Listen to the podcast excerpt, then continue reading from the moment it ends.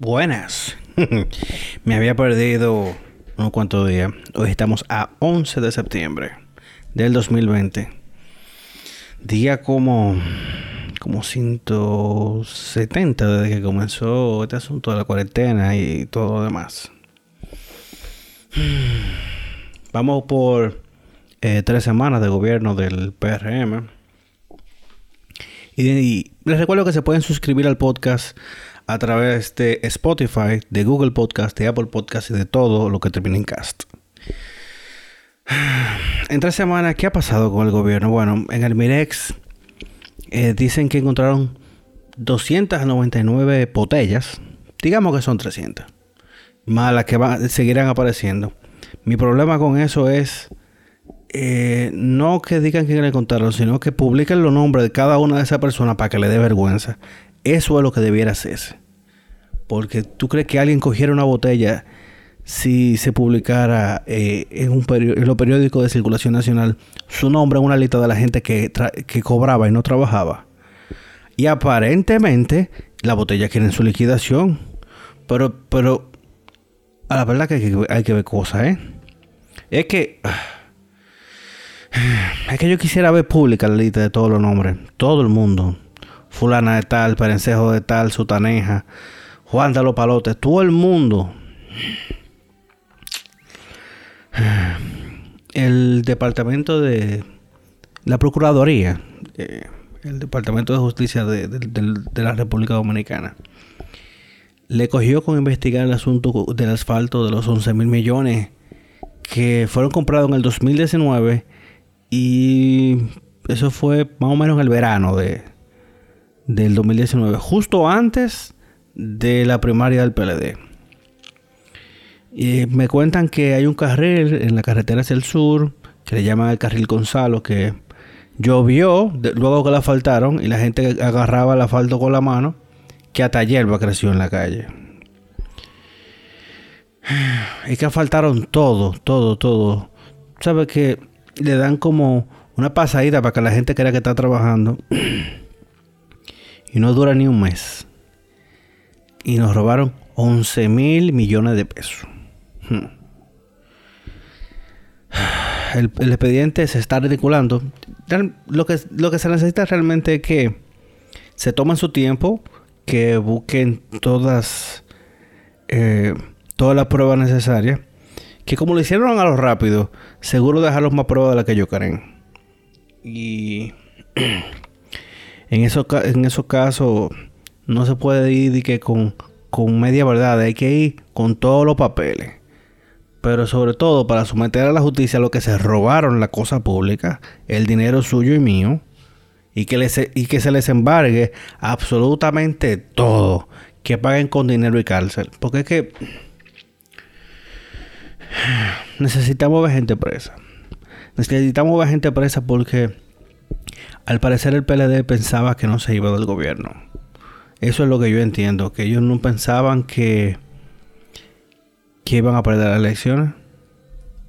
Cuando ustedes ven todo lo que, lo que fue saliendo, todo lo que fue saliendo, eh, no duden que hasta el pencopan de la campaña lo haya comprado el plan social de la presidencia, que recuérdense que se llevaron hasta los discos duros para hacerle la tarea muchísimo más, más difícil de, la auditoría, auditoría. Wow. Yo todavía, o sea, todavía no me cabe en la cabeza que la mañosa de Iris Guapa diga que eso no es nada que se lleva el disco duro. Pues ese disco duro se compró con, con dinero público, eso no es de nadie. Ah, no, que eso eran pues, cosas personales. Usted no tiene nada personal en la computadora del trabajo. Olvídese de eso. Eh, wow. Lo disco duro. Y apenas van tres semanas. Vamos a ver si de aquí a Navidad eh, no pueden estar un susto. Recuérdense que en el caso ese del, del asfalto, la firma que aprueba todo, todo, eso, todo eh, es del ex candidato presidencial Gonzalo Castillo. Él fue el que autorizó todo eso. Según la ley, aquí dice que no se le puede hacer un adeudo a un contrato de, de más del 25%. Porque eh, hay precios que varían, tú sabes, como que hay cosas que se, se determinan por los precios de mercado y eso está bien. Porque también me ha pasado. Pero aquí tenemos que el kilómetro de carretera sale como en 2 millones de dólares. O sea, es como 15 veces más caro que en todos los lados del mundo. Que no, son cosas que uno le da cabeza y como que no te cuadran. Pero es que hay que ser muy ratarero, ¿eh? Y por ahí anda incluso un general que no quiere entregar la jipeta porque él creía que eso era de él. Es que, que, que, que, el, Estado Mayor lo que va a tener que ir y se la quita. Debería ir el mismo presidente decirle, comando, pétame la llave de la jipeta. Se quedó a pie. Es que, wow. Tenían 16 años y nunca pensaban que se iban ahí. Hay mucha gente que tiene dos décadas sin, trabajar de verdad. Imagino que están repartiendo currículum sin contar los hijos mañosos de, todo, de todos esos funcionarios que seguro estaban cobrando. Yo quisiera ver a Ángel Esteves, al ex ministro de, de Medio Ambiente, preso, sometido por abusador, por cómplice. Pero todo eso, wow, es que yo me imagino que le tienen que estar sacando todos los documentos y toda la vaina. Pues hay gente sembrando en los parques nacionales. Y espérate, que también se descubrió que en, en Norte, en vez de arreglar eh, los equipos, los, vehículos y todo, mejor, oigan esto, se gastaba una fortuna alquilándole los vehículos a Brad King, a un compañerito tal vez. Y hay un almacén entero de maquinaria pesada, de, de camiones canasto, de muchísimas camionetas, de jipetas, eh, que están, son como 50 o 60 vehículos que están tirados para que se pudran. Como que no le duele a nadie. Mm. Es cuestión de comenzar a investigar la fortuna multimillonaria. A ver si toda esa gente pagaron los impuestos que dice que pagaron. Porque recuérdense que al, mismo Al Capone no lo metieron preso por mafioso, lo metieron preso por evasión de impuestos. Tenemos a Radame Camacho que dice que tiene casi 3 mil millones de pesos. Eso es fácil. Eh, hay que sentarlo en la Procuraduría, Procuraduría, y decirle, ok, justifícame esos 2.500 o 3.000 millones de pesos. Y así que hay que sentar a todo el mundo. Hoy salió en acento que Jean Alain dejó unos contratos de consultoría con Julio Cure y, y demás ratas que si lo, residen le va a costar al país 20 millones de pesos. Oye, pero es que ese Jean Alain es ratrero, ¿eh? Y por digo, apenas van tres semanas. tres semanas. Ya en la Procuraduría habilitaron el cuarto piso. Eh, para investigar toda esa follería que la procuradora le quitó le quitó a la fiscalía del distrito todo eso todo, todas esas, investigaciones amañadas que tenían que ahí estaba Rosalba Whatever que es amiguita de Jean Alain. Entonces le quitaron todo todo esos expedientes y adivinen quién lo va a investigar. Un equipo como de 20 investigadores. Uh, que reportan directo a, a Miriam Germán. Si se arman un expediente bueno y bonito, que no haya forma. Recuerden lo que dicen los gringos, es follow the money.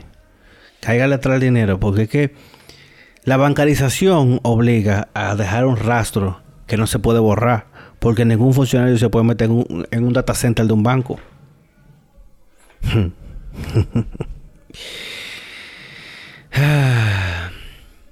Pero es que el mismo Yagalán se la pasó así armando expediente para que se cayeran.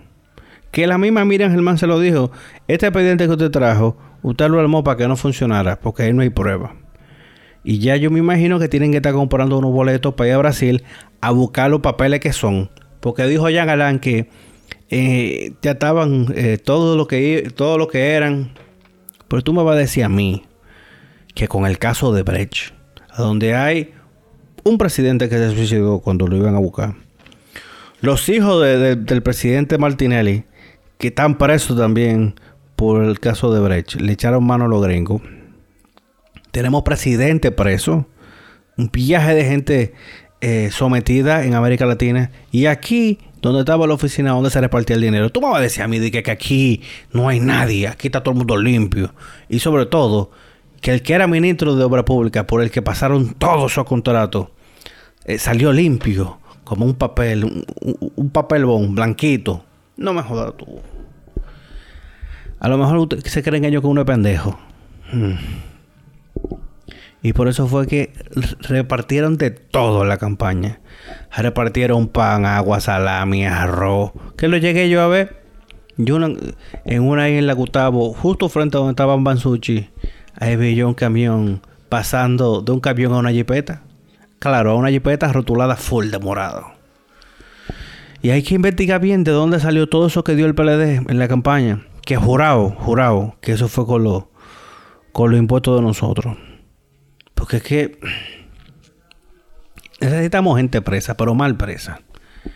Vuelvo y digo, que lo embarguen a ellos, que le embarguen a los hijos, que lo embarguen a todo.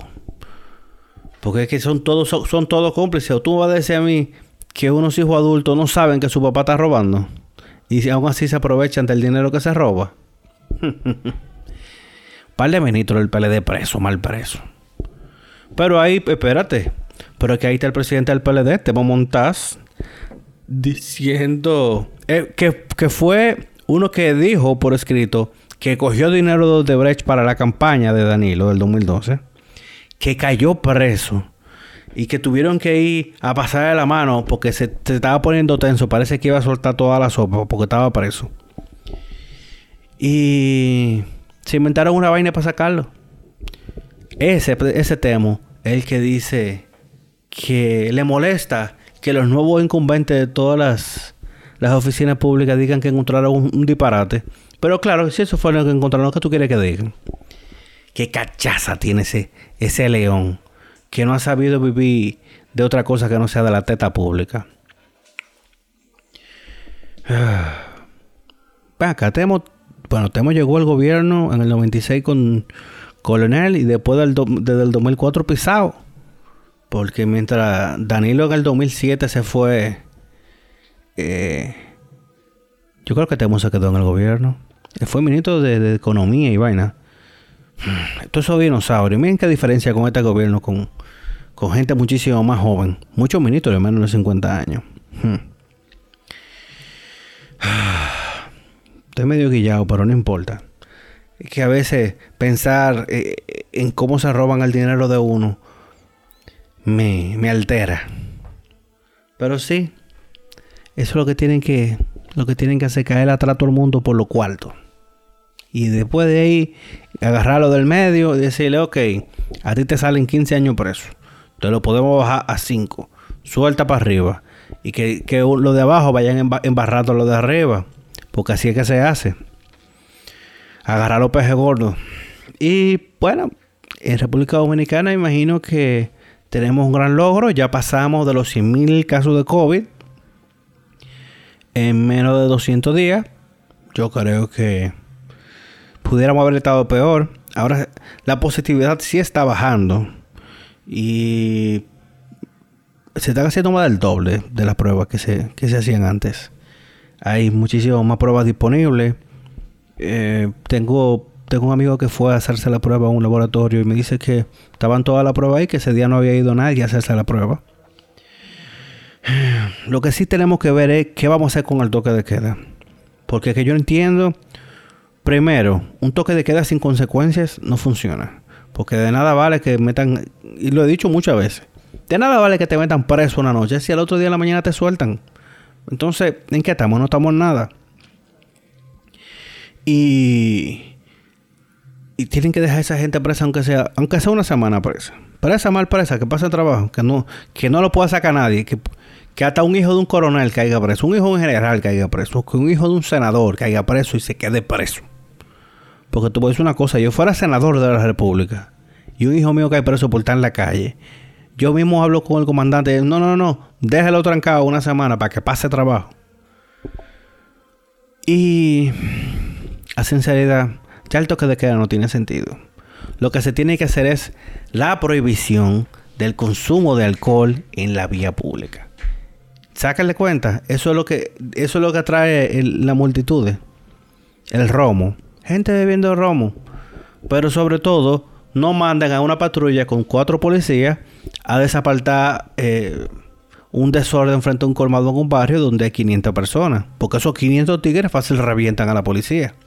Tienen que tirarse con un par de camioncitos llenos de guardia con, con alma larga. Porque así es la mala que entendemos, lamentablemente. Entonces, la economía no aguanta cerrada.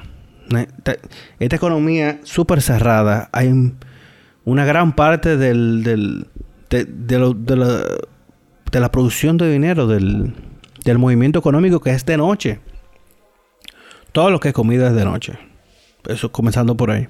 Y sí, ahora tienen delivery con, con pedido ya, Uber Eats y whatever. Y como el morado, Hugo. Pero no. No es lo mismo.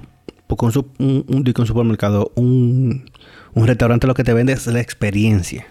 ¿Y qué experiencia tú vas a tener si te lo mandan en un cosito de fondo para que tú te lo comas en tu casa? La gente lo que quiere es salir. Y ya. Porque si vamos a tener un toque de queda sin repercusiones para los que lo violen, no tenemos nada. Ahí mi tocayo Isa Ramírez estaba, diciendo en almuerzo de negocios que debiera hacerse una base de datos. Y a todo el que agarra en el toque de queda se, se marque en, en esa base de datos. Porque es que no puede ser que la prioridad de, de alguien que estaba en su casa y le dio el virus sea la misma de uno que estaba fuera en la calle. Es que no. La mayoría de la gente que le dio el virus le dio y ni siquiera se dio cuenta.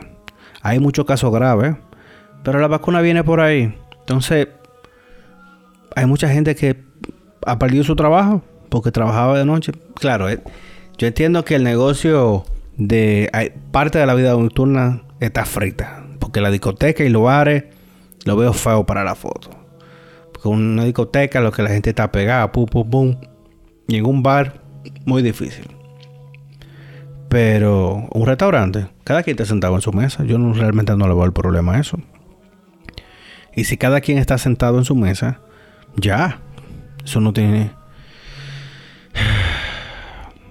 pero este juidero, sobre todo porque a las 7 de la noche, yo me encuentro muy temprano, porque hay gente que sale de su trabajo a las 6 y anda corriendo.